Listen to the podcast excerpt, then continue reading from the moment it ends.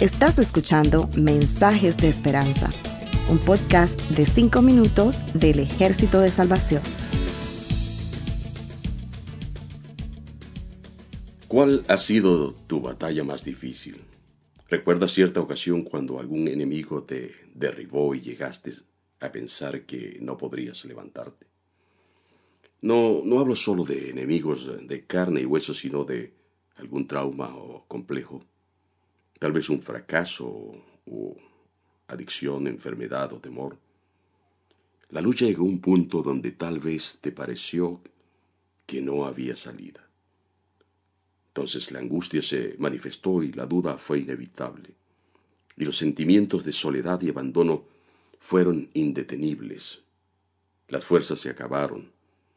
La fuente de tus ojos se desbordó y el llanto fue indetenible. Entonces surgieron toda clase de preguntas. La fe se tambaleó como sacudida por un terremoto. Por momentos la rabia se hizo presente e incluso hasta pensaste que no era justo tener que enfrentar aquella lucha. ¿Dónde estaba Dios cuando tú más lo necesitabas? Finalmente Dios acudió en tu ayuda y sacaste fuerzas de donde no pensabas que las tenías. De una u otra forma pudiste decir como el profeta Jonás, en mi angustia clamé al Señor y Él me respondió.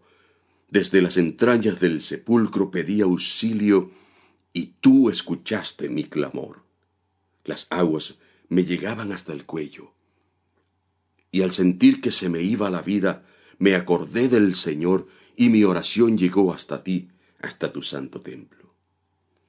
¿Te has preguntado alguna vez por qué Dios tuvo que dejarte pasar por cierta situación difícil? Dios no se complace o saca provecho alguno de nuestro sufrimiento, pero Él usa el conflicto para desarrollar en nosotros la fortaleza necesaria y las cualidades suficientes para afrontar los retos que enfrentamos. Las dificultades revelan y moldean nuestro carácter. Por esa razón, no te sientas mal si has pasado o pasas por algún tiempo de dificultades, porque aún aquellos que podamos considerar gigantes espirituales afrontan conflictos.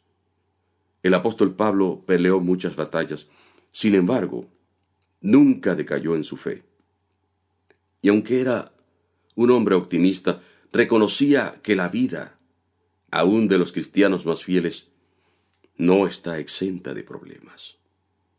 Él escribió que los creyentes nos vemos atribulados en todo, pero no abatidos, perplejos, pero no desesperados, perseguidos, pero no abandonados, derribados, pero no destruidos.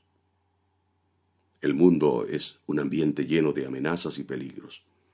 La gente vive llena de temores diversos, entre ellos a la ruina financiera, a las enfermedades infecciosas, a la muerte, al divorcio, a la soledad, al descrédito y a la calumnia, al vandalismo, a lo desconocido, a ser víctima de un posible ataque terrorista, al calentamiento global, etc.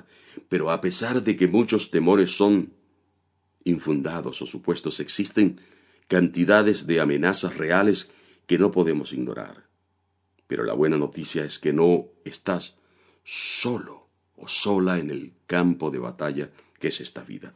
Bajo el liderazgo de Josué, los israelitas tomaron después a Jai, pero esta era una ciudad más entre muchas otras que tenían que ser conquistadas durante el proceso de poseer la tierra de bendición. Josué y el pueblo todavía tendrían que enfrentar a otros veintinueve reyes. La buena noticia, no irían solos. Dios los acompañaría hasta el final. Así nosotros, cada prueba o tentación que superamos es solo una batalla más, porque otras llegarán.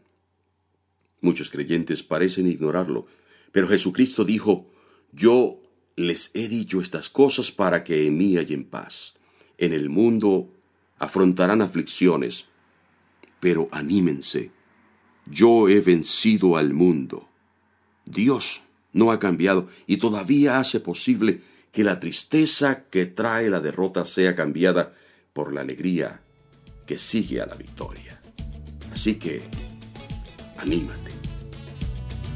Gracias por escucharnos.